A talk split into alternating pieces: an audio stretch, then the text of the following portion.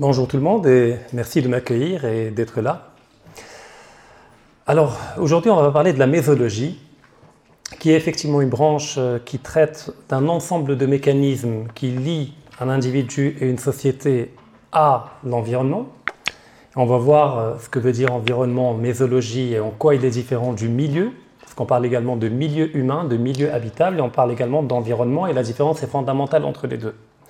Alors il est vrai que le terme mésologie peut paraître euh, par bien des égards, à bien des égards barbare. Euh, c'est un terme qu'on n'a pas l'habitude d'entendre, d'écouter. On connaît la sociologie, l'anthropologie, la biologie, mais on ne connaît pas la mésologie. Quoique elle commence à gagner du terrain, notamment en rapport avec les questions écologiques que l'on vit actuellement, mais également en raison des dégâts provoqués par le mode de production capitaliste à une échelle euh, jamais vue dans l'histoire de l'humanité. Il y a également la question de la modernité qu'on a évoquée à plusieurs reprises, qui est centrale du point de vue de la méthodologie, qui se propose comme étant un moyen de dépasser la modernité. D'où l'idée de réenchantement euh, du monde. Alors mon premier contact avec la méthodologie a été un contact accidentel. C'est en naviguant sur YouTube que je suis tombé sur un séminaire d'Augustin Berck et euh, ce fut le coup de foudre. Parce que tout, champ de connaissances totalement nouveau que j'ignore, pour moi c'est une jouissance euh, inestimable. Et donc je me suis plongé dans les conférences, dans les séminaires, j'ai commandé les livres et j'ai fait mienne cette discipline-là que j'utilise en fonction des contextes euh, comme étant une grille de lecture parmi tant d'autres. Alors le terme en lui-même, si on le déconstruit euh, étymologiquement, il est composé de deux mots, méso, qui veut dire en grec euh, entre deux choses, comme Mésopotamie pour désigner l'Irak, potamos veut dire fleuve, Mésopotamie c'est entre les deux fleuves, comme on dit en arabe, Fedain donc les deux rives, les deux fleuves. Donc méso, c'est entre deux extrêmes, entre deux limites. Et logie vient de logos, qui veut dire l'étude. Et donc la méthodologie, c'est littéralement l'étude du milieu ou l'étude des milieux, car entre deux limites se trouve un milieu. Entre deux extrêmes, deux extrémités se trouve un milieu. Et donc c'est l'étude du milieu ou des milieux. Alors le terme n'est pas nouveau, il remonte au 19e siècle et on le doit à un médecin français et à l'époque, il désignait à peu près ce qu'on entend aujourd'hui par écologie. Donc quand on parlait de l'environnement, on faisait de la mésologie. C'était globalement euh, ça l'utilisation qui était faite du terme. Après, le, terme a été rapidement oublié, occulté. il a été ressuscité par Augustin Berck, euh, qui est le fondateur de cette discipline dans sa forme actuelle. Et je rappelle qu'Augustin Berck est né au Maroc, à Rabat, en 1942 qu'il est le fils euh, du célèbre euh, anthropologue, géographe, beaucoup de choses, euh, Jacques Berck, que les, Marocains connaissent, les anthropologues, les géographes, les historiens. Donc c'est quelqu'un qui a passé une partie de son enfance au Maroc, en Égypte, au Liban. Il est revenu en France faire des études de géographie, puis il a étudié à Oxford, et puis il est allé pour faire de la recherche au Japon, où il a passé sept années là-bas. Donc le parcours n'est pas inintéressant parce qu'il a un regard pluriel. Donc il a vu différentes cultures, différents rapports établis entre des sociétés et leur environnement, différentes harmonies, différents ordres.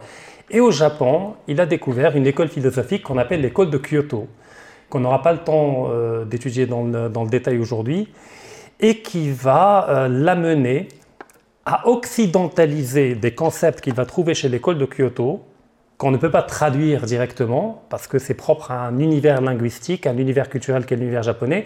donc il a fait un effort d'occidentalisation, de formalisation de ces concepts pour les rendre accessibles au reste de l'humanité. Ça donnera la mésologie.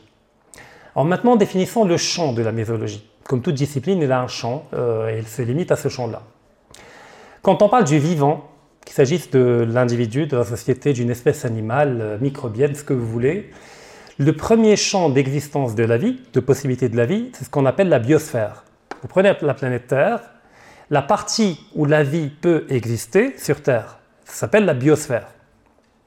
À l'intérieur de la biosphère, il y a l'anthroposphère, du grec anthropos qui veut dire humain, homme. L'anthroposphère, c'est la partie de la Terre où l'homme peut habiter. Parce qu'il y a des régions où l'homme ne peut pas habiter sur Terre soit pour des, raisons de température extrême, élevée, extrêmement froide, l'Antarctique, etc., euh, ou bien pour des raisons de toxicité. Euh, l'humain ne peut pas habiter à l'intérieur d'un volcan en activité, Par contre, on sait qu'il y a des bactéries qui peuvent survivre dans des volcans en activité. Donc l'anthroposphère, c'est la partie habitable, pas habitée, mais habitable potentiellement euh, par l'homme.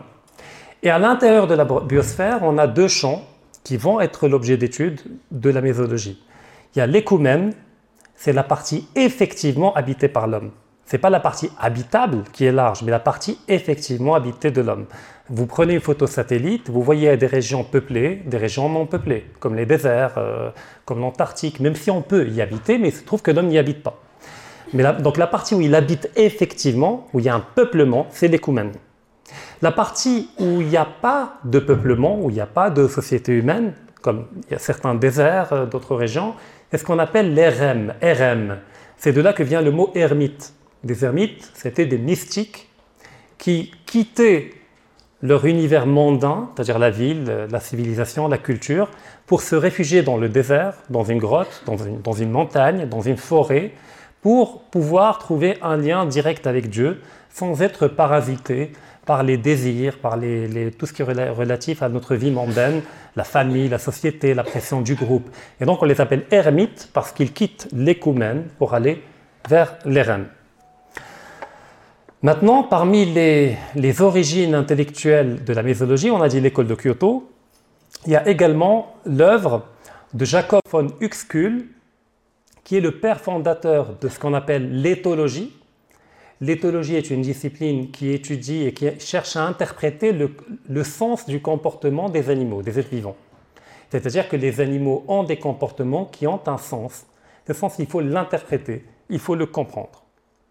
Et Jacob von Uxhüll va apporter une nouveauté, c'est qu'il va, distinguer, euh, il va établir une distinction entre deux concepts, entre ce qu'on appelle l'environnement, c'est-à-dire tout ce qui nous environne, et ce qu'on appelle le milieu, c'est-à-dire ce qui est nôtre, ce qu'on sait approprier, ce qui est adéquat à nous, ce qui est conforme à notre nature d'humain ou de chien ou de chat.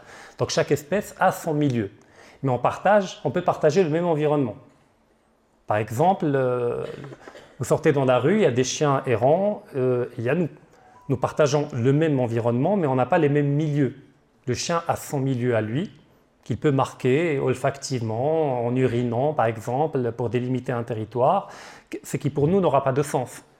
Nous, on a un autre milieu, celui du droit, de la loi, de l'espace public, de l'espace privé, etc.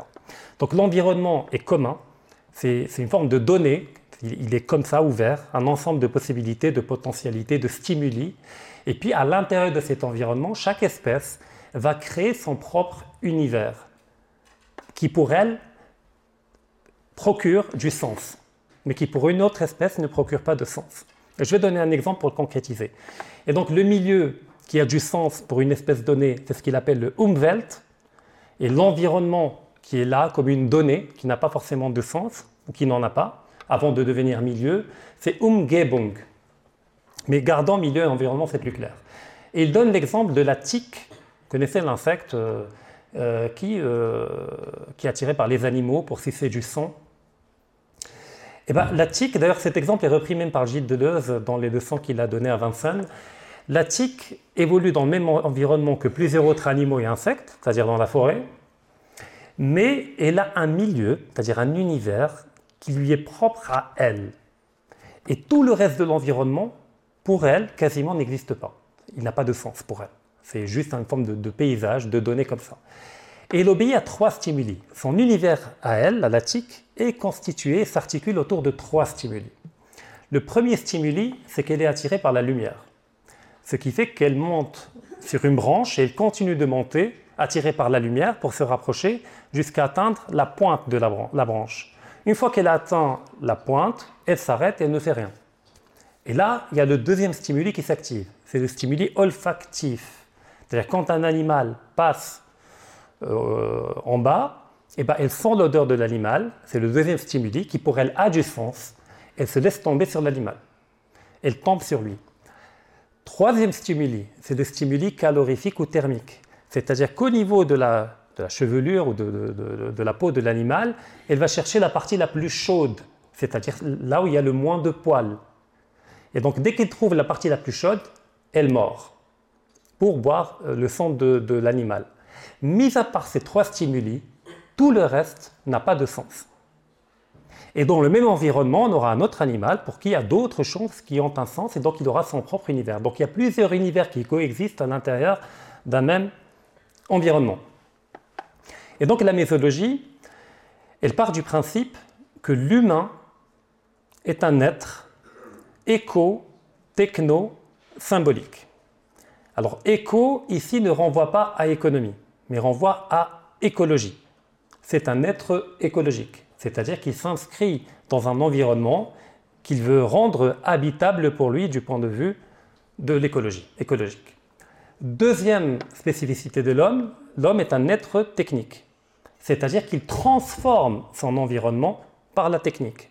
C'est une idée qu'on retrouve également chez Karl Marx, qui compare l'homme à l'abeille en disant que l'abeille construit la ruche avec des formes géométriques parfaites, extraordinaires. Donc on peut dire a priori que c'est le meilleur architecte du monde. Mais le problème de l'abeille, la, c'est que depuis des millions d'années, elle construit et elle reproduit toujours la même ruche. Donc il n'y a pas de créativité, il n'y a, pas, a pas de technique au sens de l'homme. Tandis que l'homme, on, on, voit à travers l'histoire de l'humanité comment la technique lui a permis de construire des maisons de plus en plus sophistiquées, de plus en plus développées, donc il innove, il crée. La technique de l'homme crée, la technique de l'insecte reproduit, ne crée pas. Mais l'homme est un être technique, c'est-à-dire qu'il transforme son environnement pour le rendre adéquat, confortable à sa nature d'humain. C'est le propre de toutes les cultures. Et il est également un être symbolique. Peut-être que ce n'est pas tout à fait le cas pour les autres espèces, même si l'éthologie nous dit le contraire, mais en tout cas, il ne le fait pas de la même manière. La dimension symbolique n'est pas projetée de la même manière. Que veut dire la dimension symbolique? C'est-à-dire que l'homme ne cherche pas uniquement à domestiquer et apprivoiser son environnement par la technique ou par euh, l'agriculture, la chasse, la cueillette, etc. Mais il cherche également à le domestiquer en lui donnant du sens, en projetant des symboles dans son environnement. C'est-à-dire que j'avais déjà donné l'exemple quand j'ai parlé de Carl Schmitt. Euh, imaginons un peuple nomade va finir par s'installer en découvrant l'agriculture. Et ben, l'endroit où il va s'installer, c'est un environnement au début. Donc il va le défricher, il va couper les arbres, il va le transformer écologiquement et techniquement pour pouvoir produire du blé ou n'importe quelle, autre graine. Et il, va se il se trouve qu'il y a une montagne dans le paysage de cet endroit-là. Alors l'homme étant un être symbolique, la montagne ne va pas rester montagne. Pour une mouche, la montagne va demeurer montagne, c'est-à-dire un truc euh, voilà, qui est dans l'environnement mais qui ne fait pas partie de mon univers. Mais l'homme va intégrer la montagne symboliquement dans son milieu, en projetant, en formulant ce qu'on appelle un prédicat sur la montagne, en disant cette montagne, c'est là où résident mes dieux. Mes dieux habitent au sommet de cette montagne. Une fois qu'il a projeté, qu'il a formulé cette lecture symbolique sur la montagne, il a domestiqué la montagne, c'est-à-dire qu'il l'a intégrée dans son imaginaire. Il va faire de même pour la forêt qui va être habitée par les démons, il ne faut pas y aller la nuit, il va le faire. D'ailleurs, on voit même dans toutes les cultures, même dans notre culture, euh, euh, les djinns habitent dans les sources d'eau, euh, habitent dans les endroits, dans les REM, c'est-à-dire là où les endroits déserts où il n'y a pas l'humain, etc. Donc on cherche à domestiquer l'environnement hostile, pas uniquement techniquement, et quand on ne peut pas techniquement, il ne nous reste que la symbolique pour le domestiquer et donc lui donner du sens. Parce que que veut dire un symbole? Bon, déjà littéralement, symbole veut dire ce qui réunit. D'ailleurs, une religion qui a un symbole, ce symbole fédère et réunit tous les membres de cette religion. Le contraire, c'est diabole, ce qui sépare. D'où le fait qu'on parle du diable. Diabole, ce qui sépare. Donc le symbole est ce qui réunit, ce qui permet de faire communauté autour d'une idée, autour euh, d'une croyance ou autre chose, ou d'un projet.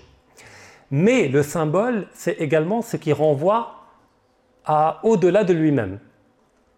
Prenons un exemple clair. La croix. La croix, euh, chez les Romains, était un instrument, un instrument d'exécution, forme de peine de mort. Donc ils avaient un rapport utilitariste euh, à la croix, où il fallait clouer les gens voilà, qui étaient condamnés à mort pour, pour différentes raisons. Mais une fois que le christianisme va émerger et apparaître, il va transmuter ou transformer la croix de son statut d'instrument ou d'objet à quelque chose qui renvoie à au-delà de ce statut d'objet, à quelque chose de métaphysique. Et donc la croix n'est plus croix, mais elle renvoie à quelque chose qui va au-delà de la croix, qui est un objet de bois, etc. Mais elle renvoie à une dimension métaphysique, spirituelle, religieuse, etc. Et les symboles sont par nature ambivalents. C'est-à-dire qu'une croix dans une église renvoie à la vie éternelle, à la salvation par le Christ, à beaucoup de choses, c'est-à-dire à beaucoup de choses positives. Mais cette même croix, si on l'écrit après un nom et prénom, ça veut dire que la personne est morte. Dans les registres, etc., on écrit le nom de la personne, on met une croix, c'est-à-dire qu'elle est morte. Donc elle renvoie à la mort. Donc peu importe le contexte dans lequel va s'inscrire le symbole, à chaque fois, il renverra à autre chose que lui-même, c'est-à-dire à autre chose que ce que littéralement euh, il, exprime.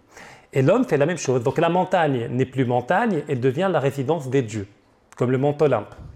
Le fleuve n'est plus fleuve, mais il est autre chose que fleuve. Il renvoie à au-delà du fleuve, c'est-à-dire là où habitent les esprits, etc. Donc là, c'est pour la domestication par la symbolique. Et toutes les cultures et les traditions historiques ont toujours appréhendé le rapport entre la société ou l'humain et l'environnement en prenant en compte la totalité de ces trois dimensions, la dimension écologique, technique ou technologique et la dimension symbolique, en ne cherchant jamais à séparer les trois. Au contraire, les trois permettent de fonder un ordre, un ordre culturel. Ça, c'est le premier élément par rapport à l'être humain. Deuxième élément que propose la mésologie comme grille de lecture, comment, émerge le milieu à partir de l'environnement? On a un environnement au départ et on va ériger, on va produire, on va enclencher la genèse d'un milieu à partir de cet environnement. Et là, il y a un concept qui s'appelle la trajection. Trajection vient de trajet. Que veut dire la trajection? Là, on va faire un peu de logique. Alors, en logicien, on va utiliser deux concepts, le sujet et le prédicat. C'est très simple, vous verrez. Le sujet, ici, veut dire ce dont on parle le sujet de votre thèse de doctorat, le sujet de votre projet de fin d'études, le sujet de votre mémoire. Ça veut dire quoi le sujet de votre mémoire? C'est ce dont vous allez parler, ce dont il est question. C'est ma problématique, on dira, aujourd'hui. Donc c'est l'objet, euh, en physique on dira objet, pas sujet. C'est ce qui est devant moi et à propos de, de quoi je vais formuler quelque chose. Le prédicat, c'est ce que je formule à propos du sujet. Si je dis que Karim est gentil, Karim ou Raja, ou ce que vous voulez, n'importe quel prénom. Karim, ça va être le sujet. Et il est gentil, ça va être le, prédicat. C'est-à-dire, c'est ma manière de saisir Karim, d'appréhender Karim. Ou c'est la manière par laquelle Karim se révèle à moi. donc, j'ai formulé un prédicat par rapport à Karim. Et donc, Karim n'est plus Karim, Karim est quelqu'un de gentil. Donc, on a le sujet, on formule un prédicat par rapport au sujet, et en formulant le prédicat par rapport au sujet, on élève le sujet. On, l'élève qualitativement. Il cesse d'être ce qu'il est en tant que donnée environnementale brute, et il devient quelque chose de supérieur. Et donc cette dynamique de trajection, de formulation de prédicat par rapport à un sujet, donne lieu à ce qu'on appelle en mésologie une assumption, c'est-à-dire l'objet il monte, il acquiert une nouvelle qualité. Et donc il cesse d'être ce qu'il était, il devient autre chose. Je donne un exemple en rapport avec la mésologie. La Terre, la Terre en tant que telle n'a pas de sens si on ne formule pas de prédicat. C'est une donnée voilà, environnementale, la planète Terre. Mais si je formule le prédicat par rapport au sujet qu'est la Terre en disant la Terre est notre monde, la Terre n'est plus que Terre, mais elle devient notre monde. Et comment on l'écrit? On l'écrit très simple, c'est comme en mathématiques, on écrit S slash P, c'est-à-dire S en tant que P, c'est-à-dire S saisi à travers le prédicat. Et donc S en tant que P va me donner quelque chose de nouveau. S n'est plus S, mais elle devient S en tant que P. Donc on va l'appeler S'. Donc S c'est la Terre, S' c'est la Terre et notre monde. Elle devient monde, elle n'est plus que Terre. Deuxième étape, on peut ajouter un deuxième prédicat en disant que cette Terre qui est notre monde, elle est harmonieuse et ordonnée. Donc elle acquiert une nouvelle qualité. Et donc la fonction continue. Elle monte en termes de, qualité et de capacité. Et donc on dira S' slash P'. C'est un deuxième prédicat, ce n'est pas l'ancien prédicat. Mais il contient l'ancien prédicat. Et donc ça va me donner au final S2'. C'est-à-dire la Terre est notre monde et elle est ordonnée et harmonieuse. Et ainsi de suite. On ajoute un troisième prédicat, P, P, P2', etc., P3', P4'. Alors cette dynamique de construction du sens s'appelle la trajection. Et le résultat des différents S, P, S', P', S2', P2', c'est la chaîne trajective. Pourquoi la méthodologie développe ces approches-là? C'est pour dire que le sens des choses n'est pas donné, n'est pas donné au départ. Les objets au départ n'ont pas de sens. Et le sens que les objets vont acquérir se construit à travers un dialogue permanent entre nous et notre environnement, un va-et-vient permanent entre nous et notre environnement. Et donc le sens est une construction. Elle n'est pas arbitraire, c'est-à-dire c'est pas les gens donnent du sens comme ça n'importe comment, mais elle n'est pas déterministe non plus. Elle est trajective, c'est-à-dire c'est à travers un dialogue entre nous et l'environnement que le sens se construit et qu'il émerge. Et, et en réalité, à travers cette mécanique-là, nous faisons exister les choses. C'est-à-dire que, indépendamment du regard humain, les choses, toutes les choses n'existent pas. Vous me direz, mais c'est pas possible, c'est quoi cette euh, humanocentrisme en disant que sans l'homme, l'humain, les choses n'existent pas? Oui, elles n'existent pas, elles sont. C'est pas la même chose. Être et exister, c'est pas la même chose. Pourquoi? Revenons là encore à l'étymologie du verbe exister. Exister, là encore, vient du latin composé de deux mots. Ex, qui veut dire sortir, comme on dit exhumer, qui vient de ex humus, humus c'est la terre, donc exhumer, on sort un cadavre de la terre ou n'importe quelle chose de la terre. Le contraire, c'est inhumer, redonner à la terre, remettre, euh, remettre sous terre. Donc, comme exfiltrer, etc. Donc, c'est sortir. Et sistérer veut dire se tenir. C'est-à-dire exister, c'est se tenir en dehors. C'est-à-dire c'est apparaître. C'est ce que veut dire exister. Donc les choses, sans le regard humain, sont. Ça relève de l'être. Mais elles n'existent pas parce qu'il n'y a pas de conscience auprès euh, de, laquelle elles vont se révéler, elles vont exister. Donc on existe par rapport à une conscience, mais nous sommes tout simplement indépendamment de toute conscience. Ce n'est pas la même chose. D'ailleurs, c'est une tradition qu'on retrouve dans quasiment toutes les religions et toutes les traditions religieuses, et même dans la tradition biblique et, coranique, puisque dans le Coran, il y a ce passage où Dieu dit à Adam de nommer les choses, de leur donner un nom, de leur donner un nom, c'est-à-dire de les faire exister, de les intégrer dans son milieu. Et il défie les anges de ne pas être capables de le faire, que seul l'homme est capable de nommer les choses. Et nommer les choses, c'est les faire exister. C'est-à-dire, c'est projeter en eux du sens et donc les faire sortir de leur statut d'objet pour devenir quelque chose qui existe, qui sort du statut de simple être pour devenir quelque chose qui se révèle à moi. Et par la suite, je peux redonner un deuxième sens à travers la chaîne trajective que j'ai expliqué tout à l'heure. Augustin Berg donne également l'exemple des aborigènes d'Australie qui, dans leur cosmologie, euh, ont ce mythe-là que euh, quand le monde est apparu à partir du néant, les êtres euh, ancestraux, on dira les dieux pour faire simple, ont habité le monde et ils faisaient à chaque fois un pas et ils nommaient un objet, puis un autre pas et ils nommaient un objet, puis un autre pas et ils nommaient un objet. C'est-à-dire qu'après avoir créé le monde, il fallait le faire exister et le faire exister, c'est le nommer, lui donner un nom à chaque objet.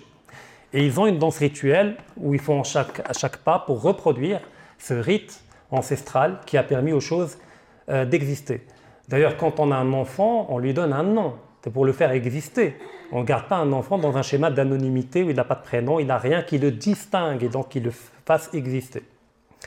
Donc nommer, c'est faire exister, et la trajection, c'est faire exister les choses du point de vue de notre conscience en leur donnant du sens. Maintenant, j'ai expliqué la dynamique dans un sens, c'est-à-dire comment nous donnons du sens à notre environnement. Mais la trajection, c'est un va-et-vient, c'est un dialogue permanent, c'est-à-dire je donne à mon environnement pour l'ériger en milieu, et puis à son tour, il me transforme. Il me donne quelque chose qui me transforme, et puis à mon tour, je le transforme et il me transforme. Et je donne un exemple en reprenant l'exemple précédent de la Terre. Donc la Terre est notre monde, et ce monde est ordonné et harmonieux. Un monde ordonné se dit en grec, l'ordre se dit en grec cosmos. Cosmos ne veut pas dire univers initialement, mais veut dire ordre. Et si on a développé une chaîne trajective qui aboutit au fait que le monde est ordonné, dans quelle mesure ce prédicat que j'ai formulé par rapport au monde va rétrospectivement agir sur moi? Et là, je reviens à Platon. Dans le Timée, Platon parle du monde sensible, celui dans lequel on évolue. Il dit qu'il a été créé à l'image du Dieu, enfin le Dieu sensible, c'est-à-dire le monde, le cosmos, a été créé à l'image du Dieu intelligible, du Dieu pur, parfait, du monde des idées, etc. Et que ce monde-là qui a été créé, il dit de lui qu'il est bon, beau, parfait, bien et très grand. C'est des prédicats. Il a formulé des prédicats par rapport à ce monde-là. Et donc le monde n'est plus un simple monde, mais il est premièrement ordonné, il devient cosmos, et il est bon, bien, vrai, beau et très grand. Et donc on quitte le statut de, simple étoile dans l'univers, mais ça devient tout ça. Maintenant, le mot cosmos chez les Grecs relève de ce qu'on appelle une triplicité sémantique. Là encore, c'est très simple, je vais expliquer. Triplicité, c'est-à-dire qu'il y a trois niveaux dans le mot cosmos. Et sémantique, c'est-à-dire trois niveaux de sens. Il y a le cosmos en tant qu'univers.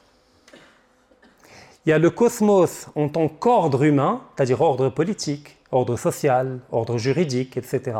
Et puis il y a le cosmos en tant qu'ordre individuel, d'où le fait que l'on parle de cosmétique. Dans le mot cosmétique, il y a le mot cosmos. La cosmétique, c'est la mise en ordre de soi. Mais une valeur, du point de vue de la méthodologie, qu'il s'agisse de l'esthétique, du bien, de n'importe quelle autre valeur, elle ne peut pas se fonder sur elle-même. Elle doit se fonder sur autre chose qu'elle-même. C'est-à-dire qu'elle a besoin d'un référentiel. Et donc, bon, la cosmétique est aujourd'hui globalement le propre des femmes, même si euh, on peut l'élargir aux hommes qui s'habillent, etc., qui cherchent à, marier, à conjuguer des couleurs, des, codes vestimentaires. Et eh ben, où est-ce que je vais puiser mon référentiel pour définir comment je dois m'habiller, comment je dois me maquiller, etc. Pour, une femme? Donc il faut un référentiel extérieur. Donc ce que nous dit le concept de cosmos à travers la triplicité dont j'ai parlé tout à l'heure, c'est que le premier référentiel, c'est le cosmos en tant qu'ordre de l'univers. Donc si l'univers est beau et bien, c'est que à l'échelle de la société, c'est-à-dire le cosmos à l'échelle de la société, c'est-à-dire l'ordre politique, doit être le reflet et à l'image de l'ordre cosmique de l'univers. Et mon ordre individuel, ma cosmétique, doit être à l'image de l'ordre politique, de l'ordre social, de l'ordre juridique, qui lui-même est à l'image de l'ordre de l'univers. Donc si l'univers est bien, il est bien en quoi? Il est bien en cela qu'il est ordonné, qu'il est hiérarchisé, la hiérarchie des planètes, de leur taille, etc. Et donc l'ordre politique doit être également harmonieux, équilibré, hiérarchique et ordonné à l'image de l'univers.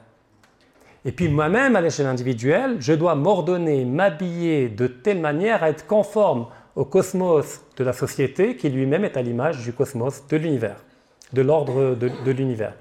D'où le fait d'ailleurs que les Romains qualifiaient leur empereur euh, d'impérator, mais également de cosmocrator d'empereur et cosmocrator, c'est-à-dire qu'il a pour fonction de remettre en ordre et de maintenir l'ordre dans l'Empire. L'Empire romain, on parlait de Pax Romana, de la paix romaine. C'était un ordre qui aboutissait à l'harmonie à la paix, à l'image du monde, du mundus, c'est-à-dire en latin, de l'univers qui est parfait.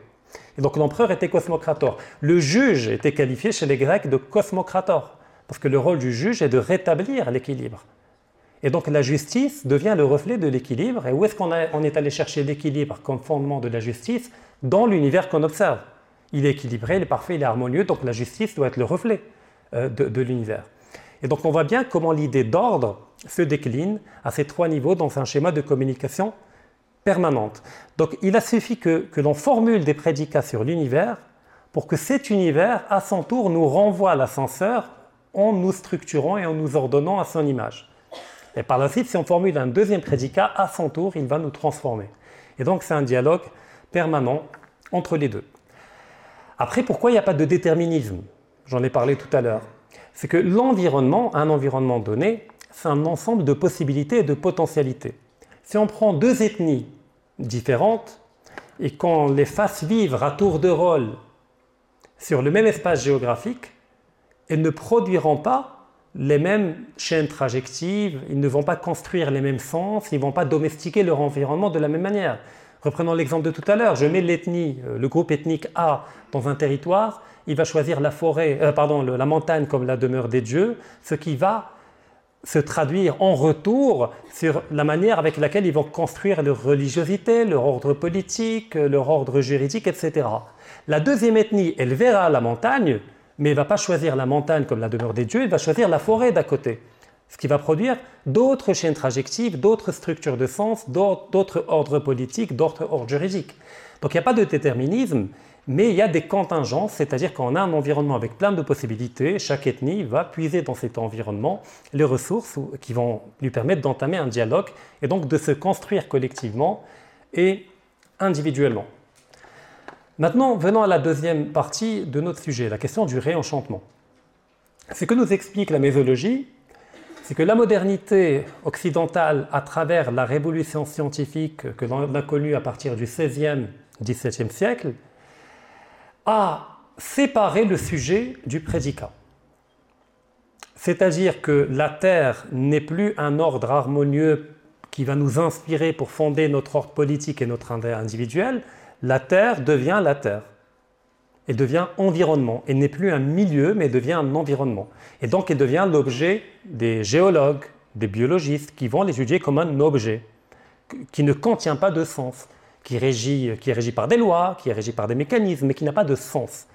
Si je dis que la gravité m'explique par quel mécanisme les objets tombent, elle ne donne pas du sens à la chute. Elle m'explique le comment de la chute. Mais il n'y a pas de sens à la chute.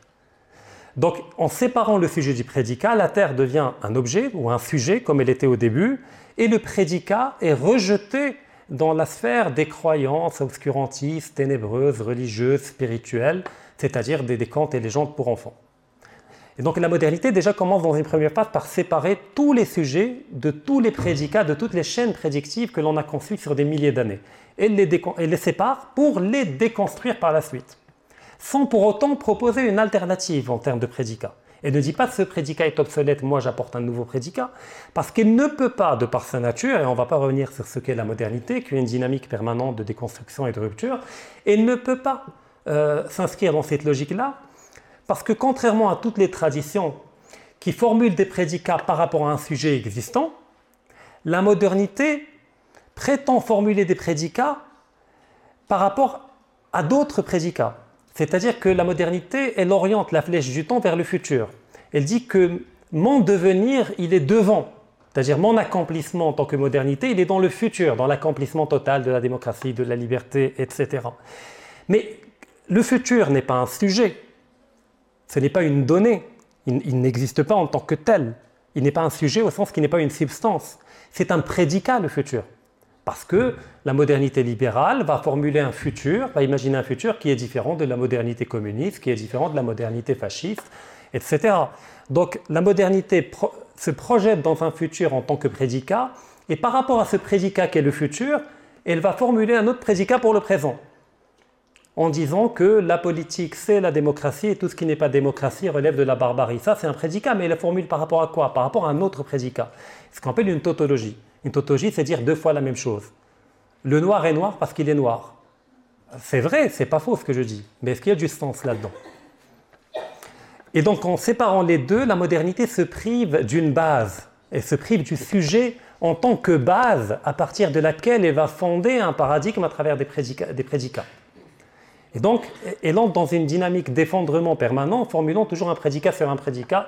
Et donc, c'est voué de toute manière euh, à l'échec parce que c'est privé d'une base. Et là, il y a eu deux courants dans la modernité, du point de vue philosophique. Il y a ce qu'on appelle le réductionnisme scientifique ou biologique, et il y a ce qu'on appelle le métabasisme. Que veut dire le réductionnisme biologique? Ah, C'est une manière parmi les deux de déconstruire les prédicats, c'est-à-dire le sens que les cultures ont donné à leur environnement c'est de dire que toutes les émotions par rapport auxquelles vous avez écrit des poèmes, des romans, l'amour, le romantisme, l'héroïsme, etc., tout cela au final, c'est juste des euh, mécanismes hormonaux, des réactions chimiques dans le cerveau, etc. C'est des ruses de la nature pour vous amener à multiplier votre gène, etc. Et donc tout cela n'a pas de sens, arrêtez de rêver. C'est des réactions chimiques hormonales, c'est biologique. Donc on réduit, le réductionnisme, c'est qu'on réduit le réel à la seule dimension matérielle biologique, en évacuant tout le sens que l'on peut donner par l'esthétique, par la littérature, par la religion, par la métaphysique, etc., et par la poésie, la philosophie, etc. ça a dominé ça continue globalement de dominer dans certains courants. Le deuxième courant qu'on appelle le métabasisme. Alors le premier réductionnisme biologique, on ramène tout à la base. On supprime les prédicats, on dit il n'y a que la base, le corps, le corps animal. C'est tout ce qu'il y a. Le reste, c'est des vues de l'esprit, ce que vous appelez l'amour, romantisme, etc. L'autre courant, c'est l'autre opposé, l'autre extrême, le métabasisme. C'est de dire que la base matérielle ne détermine rien du tout. Le corps ne détermine rien. C'est-à-dire, et là on entre dans la théorie euh, de la séparation de l'expression de genre avec l'identité de genre, c'est que le fait que vous avez un corps d'homme ne détermine rien, puisque vous pouvez vous définir comme femme ou vous ressentir comme femme, et inversement, c'est un corps de femme, vous pouvez définir comme homme. C'est-à-dire, c'est une évacuation euh, du sujet au nom du seul prédicat. N'existe réellement que le prédicat. D'accord? Et on n'a pas besoin de sujet pour avoir un prédicat. On peut formuler un prédicat sur un prédicat, etc. C'est la French Theory, c'est Gilles Deleuze avec le corps sans organes, avec euh, un ensemble de concepts qui ont permis de théoriser tout cela. Et donc on a là les deux chevaux sur lesquels chevauche la modernité pour déconstruire cette dualité de dialogue permanent qui a toujours existé entre le sujet et le prédicat. Donc l'une évacue le prédicat au profit du sujet et l'autre évacue le sujet au profit du prédicat. Alors la première conséquence de cette démarche, c'est qu'elle provoque ce que Augustin Berg appelle une acosmie, c'est-à-dire un manque de cosmicité. Et on a dit cosmos, ça veut dire ordre. C'est ce qui donne du sens à toutes les valeurs. C'est ce qui nous permet de fonder nos valeurs. Valeurs de bien, de vérité, euh, d'amour, etc. Ces valeurs sont fondées sur un ordre préexistant à ces valeurs. Sur un ordre qui est cosmique, puis qui est politique, puis qui est, qui est individuel. Eh bien, en évacuant l'idée d'ordre, parce que le monde n'est pas ordonné. L'ordre est une vue de l'esprit. C'est nous qui projetons sur l'univers une dimension d'ordre parce que nous, en tant qu'humains, on cherche à, humaniser notre environnement. Mais lui, il s'en fiche pas mal. Il n'y a pas d'ordre. l'ordre, c'est pour vous relativement. Vous percevez un ordre. Mais, mais il n'a pas d'ordre en soi. C'est-à-dire que le monde n'a pas de sens en soi. Et donc le ciel qui a été domestiqué par des chaînes trajectives, quand j'ai expliqué tout à l'heure, par exemple, je donne un exemple, les étoiles dans le ciel, les cultures les ont domestiquées différemment. Certaines cultures vont dire, ou religions vont dire, que les étoiles ont été créées, placées par Dieu ou par les dieux pour nous aider euh, quand on navigue dans l'océan ou dans le désert pour nous guider, ne pas nous perdre. Donc c'est une forme de cartographie, euh, que, de cartes et de boussoles que Dieu nous a offert pour qu'on ne se perde pas dans le désert. Et donc on a formulé un prédicat, donc les étoiles ne sont pas que étoiles, mais ils cessent d'être que étoiles, ils deviennent étoiles et une carte divine créée intentionnellement par Dieu avec une finalité, c'est nous guider. Donc les étoiles ont été créées pour nous. Donc le prédicat permet de donner à un objet une intention derrière l'objet, l'intention de celui qui a créé l'objet, et une finalité à l'objet. C'est ce qui permet de dire que l'objet a un sens. D'autres cultures, par exemple, il y a des versets en islam, c'est que les étoiles ont une intention, ont une finalité esthétique. C'est-à-dire que les étoiles ont une... C'est un prédicat, un prédicat esthétique qui fait quitter les étoiles de leur statut de simple astre pour devenir un objet d'embellissement de l'univers. Donc chaque culture va domestiquer différemment les étoiles. Que fait la modernité? Elle dit, bon, euh, vos, bêtises, on arrête. Les étoiles, c'est des boules d'hydrogène euh, et d'hélium, avec euh, des réactions nucléaires au niveau de son noyau et qui dégagent des radiations et de la chaleur. C'est tout. C'est-à-dire qu'elle déconstruit tout le prédicat et elle devient un objet inerte. Et donc aujourd'hui, quand on voit le ciel, bah, si on est infecté par cette nouvelle lecture décorrélée de tout prédicat, le monde perd de sa magie. Les étoiles n'ont aucune finalité, ni esthétique, ni sémantique, ni cartographique, ni rien. Elles deviennent des boules d'hydrogène et d'hélium, c'est-à-dire qu'elles n'ont pas de sens pour nous. Elles peuvent avoir une utilité, comme le Soleil qui est une étoile. Mais ce n'est pas du sens. Que veut dire le sens par rapport au Soleil? La modernité dira oui, le soleil nous réchauffe. Mais c'est une coïncidence. Si on n'avait pas existé sur Terre, il chaufferait la Terre quand même. Donc ce n'est pas pour nous qu'il chauffe la Terre. Donc arrêtez de lui prêter une intention. Le soleil n'a pas d'intention, donc ça n'a pas de sens. C'est juste une coïncidence. L'humain est apparu sur Terre et donc il se trouve qu'il y avait un soleil à côté. Et donc on profite de ces chaleurs accidentellement, arbitrairement. Tandis qu'une religion dira non. Le soleil a été créé par Dieu ou par les dieux pour féconder la terre, pour nous permettre à nous humains d'établir une harmonie, l'ordre, la justice sur terre. D'ailleurs, il est intéressant de voir que le, ciel et la terre, et donc le soleil euh, qui fait partie du ciel, étaient genrés dans les traductions. Le, ciel était dans beaucoup de traditions masculin, la terre était féminin, c'était Gaïa. Pourquoi? Parce que la terre est fécondée par le ciel, donc le ciel euh, c'est la pluie, et la chaleur, la lumière, qui va féconder la terre. Et c'est la terre qui est un peu la matrice, l'utérus, qui va permettre la germinaison de la vie en elle et qui va donner la vie. Et donc la fécondité la vie apparaît de cette dualité masculin-féminin. Et puis le ciel est masculin parce qu'il enveloppe la terre. On retrouve ça dans différentes mythologies et, différentes religions. D'ailleurs, Augustin Berg l'évoque euh, également chez les grammairiens du Moyen Âge, chez les logiciens du Moyen Âge, le sujet était masculin, le prédicat, pardon, le sujet était féminin, le prédicat était masculin. Pourquoi? Parce que quand on formule un prédicat par rapport à un sujet, le prédicat enveloppe le sujet. Et de, cette dualité sujet-prédicat naît le sens, comme naîtrait un enfant, comme naîtrait la vie dans, l'agriculture. Donc cette dimension-là est totalement déconstruite et comme j'ai dit, l'étoile devient une simple boule d'hydrogène et d'hélium. La mort, la mort euh, est une réalité empirique, euh, tous les êtres vivants la connaissent, mais l'homme l'a domestiquée. Bon, il tente de la domestiquer techniquement par la médecine pour la retarder le plus possible, mais il tente de la domestiquer également symboliquement en disant la mort n'est pas la fin de tout, au contraire, elle est le début de tout, elle est le début de la vraie vie. D'où le fait que les cadavres ont une sacralité. On les enterre dans un schéma ritualisé. On revient leur parler, les visiter dans le cimetière, dans quasiment toutes les traditions. Même celle qui incinère le cadavre entretient des rituels pour continuer à parler euh, au cadavre. Et donc la mort, ce n'est pas la fin. le cadavre continue de faire partie de notre milieu, puisque le cimetière est à côté on, lui rend visite, on l'entretient, et donc ce n'est pas un environnement. On ne rejette pas les cadavres en dehors du monde, c'est-à-dire parce que le mot immondis, c'est ce qu'on rejette en dehors de notre monde, de notre milieu.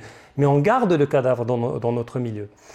Mais quand la, modernité vient et dit non, la mort c'est la fin de tout, c'est juste la fin d'un cycle biologique, et puis après vous vous décomposez, vous nourrissez d'autres éléments, les plantes, les vaches, etc. Et donc c'est juste une composition, décomposition moléculaire, et tous les prédicats que vous avez formulés pendant des milliers d'années n'existent pas. Donc la mort n'a plus de sens. La mort obéit à un mécanisme, c'est ce que nous dit la modernité, et nous explique pourquoi on meurt, comment on meurt, etc. Il y a un organe qui arrête de fonctionner, etc. Mais la, mort, dans le schéma moderne, est dénuée de sens, parce qu'elle devient un simple sujet, une simple réalité purement environnementale, mais elle n'a plus de sens. Or le problème, c'est que l'homme étant par nature éco-techno-symbolique, l'avènement de la modernité l'a projeté dans un milieu qui n'est plus milieu, pourquoi? Parce qu'il ne remplit plus les trois cases de l'écologie, de la technologie et de la symbolique. Il devient un monde dénué de symbolique. Et donc on évolue dans un environnement qui, ne nous est plus adéquat. Et donc qui n'est pas milieu. Le milieu, notre milieu, c'est ce qui nous est adéquat. On parle de milieu familial, on ne parle pas d'environnement familial. Pourquoi? Parce que le milieu familial nous est adéquat. En tout cas, j'espère pour tout le monde, mais ce n'est pas le cas c'est le cas pour aucun. Hein. Comme disait, euh, plus c'était Lacan qui disait la famille, virgule, c'est-à-dire la névrose. Mais globalement, il y a de la chaleur affective, il y a de la protection, il y a une hiérarchie, etc. Donc c'est un milieu. D'accord? Euh, C'est pas un environnement familial. On parle d'environnement familial, l'expression existe. Dès qu'on veut parler de problèmes, de violence conjugale ou de violence contre les enfants, là on parle d'un environnement familial toxique. Mais on ne dit pas un milieu familial toxique. Parce que s'il est milieu, c'est qu'il n'est pas toxique. Et donc l'individu se retrouve collectivement en tant que société projeté dans un univers qui n'a plus de sens et donc il devient environnement et pas milieu. Donc maintenant le défi, c'est comment réenchanter le monde. Que veut dire réenchanter littéralement? C'est comment faire pour que le monde se mette à chanter à nouveau. Chanter à nouveau, c'est-à-dire nous parler à nouveau. Et pour qu'il puisse nous parler, il faut qu'il ait du sens que l'on doit lui donner à travers des prédicats, afin qu'ils puissent nous parler, nous transformer à notre tour et entamer un nouveau dialogue avec, notre environnement pour l'ériger en milieu. Donc c'est là tout le défi de la mésologie, c'est premièrement d'établir le diagnostic et puis de voir comment dépasser cette acosmie, ce manque de cosmicité, ce manque d'ordre qui est le produit de l'avènement de la modernité. Et l'acosmie fait écho directement à l'anomie en sociologie chez Durkheim, c'est-à-dire l'absence de repères et d'ordre. Nomos veut dire ordre, Et A, c'est pour la négation en grec, c'est comme atomos, c'est-à-dire ce qu'on ne peut plus diviser. Donc anomie, c'est la perte ou l'absence d'ordre, de repère. Donc toute société qui entre en crise, elle vit une période de perte de repères, euh, de, perte de référentiel et, et d'ordre. Et donc la cosmie va de pair avec une anomie. D'où le fait que l'on voit que les sociétés les plus anomiques ou les plus anomisées ou les plus acosmisées ou décosmisées sont des sociétés où il y a le plus de dépression, le plus de névrose, le plus d'antidépresseurs, le plus d'anxiolytiques. Bah, ça vient partout, je veux dire, on n'est pas épargné. On a juste un temps de retard qui relativement est salutaire, mais tout dépend de ce qu'on va en faire. Donc maintenant, comment rétablir ce dialogue? Alors, il y a des tentatives que l'on voit à travers l'écologie ou l'écologisme, qui est en train de prendre une dimension symbolique avec une certaine religiosité, en formulant de nouveaux prédicats, avec cette volonté de restaurer cette idée de la Terre comme étant notre mère, la mère nature, Gaïa, etc., avec tout le New Age qui va avec, etc., et que nous sommes porteurs, nous devons être porteurs d'une culpabilité, la culpabilité est fondamentalement un sentiment religieux, donc nous devons être porteurs d'un sentiment de culpabilité vis-à-vis de notre mère que l'on maltraite par la pollution, par les dégâts que l'on occasionne, etc. Et donc, toujours dans une perspective religieuse, nous devons nous racheter. Et pour nous racheter, nous devons nous auto-flageller. C'est-à-dire que nous ne devons plus prendre une douche par jour, mais une douche par semaine, parce qu'effectivement, il faut prendre soin de l'écologie. Quand on prend la voiture, il faut culpabiliser, ne pas prendre la voiture, il faut acheter une voiture électrique, faut, etc. Et donc, on donne des moyens de rédemption comme dans une religion. De mon point de vue, ce n'est pas du tout mésologique comme approche. Ce n'est pas du tout mésologique parce que la mésologie, ce n'est pas la détestation de l'humain, mais c'est le rétablissement d'une harmonie entre l'humain et son environnement pour que cela devienne un milieu. Et donc là, il y a l'idée de de, reformuler des prédicats, mais ce que nous dit Augustin Berg, euh, c'est qu'il ne sert à rien de rétablir les anciens prédicats. C'est fini, d'accord? On ne va plus rétablir les anciennes cosmologies, etc. Les gens ne peuvent plus y croire à nouveau, et ça donnera toujours une caricature qui ne sera pas fonctionnelle. Par contre, il s'agit de formuler de nouveaux prédicats par rapport à des sujets qui sont anciens, c'est-à-dire la terre, la vie, la mort, qui, existent toujours, euh, et qui permettent de rétablir cette harmonie. Par exemple, il y a certains pays qui ont accordé un statut juridique à des éléments de la nature un lac devient, un, être juridique, avec des droits. Aujourd'hui, si vous polluez un lac au Maroc, par exemple, vous êtes puni. Vous êtes puni pas parce que vous avez porté atteinte à un sujet du droit, qu'est le lac, mais parce que vous avez porté atteinte à un bien commun. C'est-à-dire que le lac est un bien, à la limite marchand, c'est-à-dire un bien pour la communauté, etc. Mais l'idée de, de, rétablir la dimension juridique, c'est de formuler un prédicat en disant que le lac n'est pas uniquement un lac, mais c'est une entité, un sujet qui a des droits. Et donc on formule un deuxième prédicat. Et donc ça change dans un deuxième temps mon rapport au lac, puisque je ne vais pas le traiter comme étant une, grosse flaque d'eau, mais comme étant quelque chose qui possède des droits qu'il faut respecter. Et donc avec lequel je vais établir un dialogue d'harmonie, c'est-à-dire je vais l'exploiter écotechniquement, c'est mon corps animal, d'accord? Je vais boire de l'eau, je vais l'utiliser pour l'agriculture, mais comme je l'ai domestiqué symboliquement par le droit, je vais également l'exploiter de telle manière à ne pas lui nuire. Et donc je vais trouver le juste milieu qui va me permettre de profiter du lac, mais sans pour autant casser l'équilibre écologique que je vais établir avec le lac. Et donc c'est toute l'idée du repos biologique que l'on accorde aux poissons dans la pêche, parce que la pêche intensive euh, met en danger la capacité d'une espèce à se reproduire et donc euh, peut provoquer une, extinction de, telle ou telle espèce de poisson ou d'animal, etc. Mais pour l'instant, on est encore dans une logique de digue, d'endiguement de la modernité. On dit juste, bon, la modernité, euh, c'est bien, le capitalisme, c'est bien, mais il faut humaniser le capitalisme. Pas autant ressusciter un cadavre. Je veux dire, à un certain moment, c'est une rupture de paradigme que propose la mésologie et de réinventer, de retrouver des nouvelles euh, manières de dialoguer avec notre environnement, ce qui peut-être implique très probablement même de quitter le capitalisme et de quitter cette modernité euh, qu'il s'agit de ne pas nier. Elle existe, euh, elle n'est ni bonne ni mauvaise, elle est ce qu'elle est, mais elle détruit des mondes, elle détruit des univers ceux des animaux déjà. Il y a des animaux qui sont disparus, il y a des animaux qui sont dans des, réserves animalières, c'est-à-dire qui, ont été extraits de leur milieu parce que leur milieu a été détruit, déforestation, agriculture intensive. Ils ont été enfermés dans un environnement qui n'est pas leur milieu. C'est la réserve animalière de zooparc, etc. D'ailleurs, vous ne verrez jamais un animal heureux dans un zoo. parce qu'il est tout le temps dans un environnement. Maintenant, dernière application intéressante de la mésologie, après on passe aux questions-réponses, c'est concrètement, un exemple plus concret, euh, l'urbanisme et l'habitat, parce que la mésologie est étroitement liée à la question du territoire. Aujourd'hui, et là je vous demanderai de répondre au fond de vous honnêtement, quand vous marchez dans les rues marocaines, est-ce que vous sentez que vous évoluez dans un milieu ou dans un environnement? Un environnement, c'est quelque chose qui n'est pas domestiqué. Quelque chose qui est potentiellement hostile, qui est dangereux. Un milieu, il est sécure. Vous évoluez dans un milieu, c'est comme votre milieu familial. Donc, ne craignez pas d'être poignardé, d'être frappé, d'être fracassé, etc. Moi, personnellement, quand je marche dans les rues marocaines, j'évolue dans un environnement, pas dans un milieu.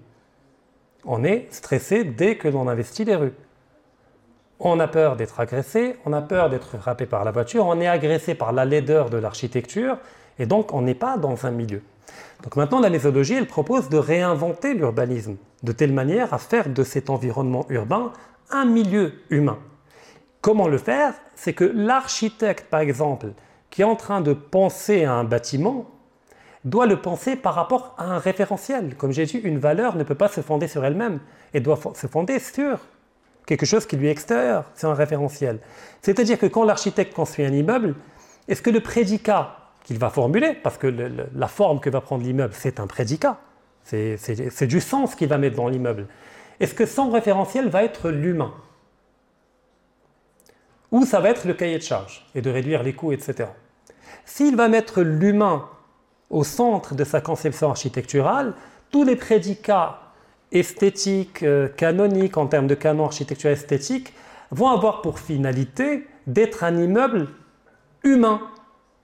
Donc il doit répondre à la dimension symbolique. Donc c'est un immeuble qui doit avoir du sens quand je le vois, c'est-à-dire qu'il doit être beau, qui doit être vrai, authentique, enraciné, etc les, autres dimensions du corps animal, éco et techno, c'est-à-dire c'est un immeuble qui doit répondre à une dimension de confort, qui doit prendre en compte ma dimension psychologique, qui ne doit pas être un environnement agressif, qui m'agresse dès que je le vois ou dès que j'y entre. Et donc, il s'agit de repenser toute la démarche architecturale.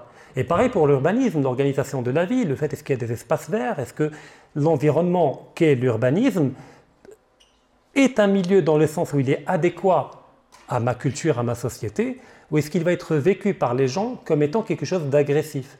Regardez les quartiers populaires, comment ils sont bâtis avec le logement social. C'est des cubes, c'est des blocs posés l'un côté de l'autre, qui sont profondément laids, qui ne sont pas faits pour l'humain, parce qu'un humain a une famille, une famille c'est des enfants, des enfants c'est un parc en bas de l'immeuble, c'est des, espaces verts, c'est une sécurité pour les enfants, pour les séparer de la route, etc.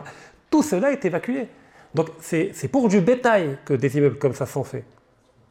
Mais ce n'est pas pour l'humain, donc ça ne peut pas être un milieu. Donc toutes ces dimensions sont invitées à être réinventées par les urbanistes, par les architectes. Et par... Donc les applications sont plurielles. Aujourd'hui, malheureusement, j'ai dû tout faire en même temps, c'est-à-dire introduire la discipline, montrer le, rapport à la, à la, décosmie, à la modernité, et tenter de parler également de comment restaurer. J'espère que dans les questions-réponses, on aura l'occasion d'approfondir davantage. Je vous remercie.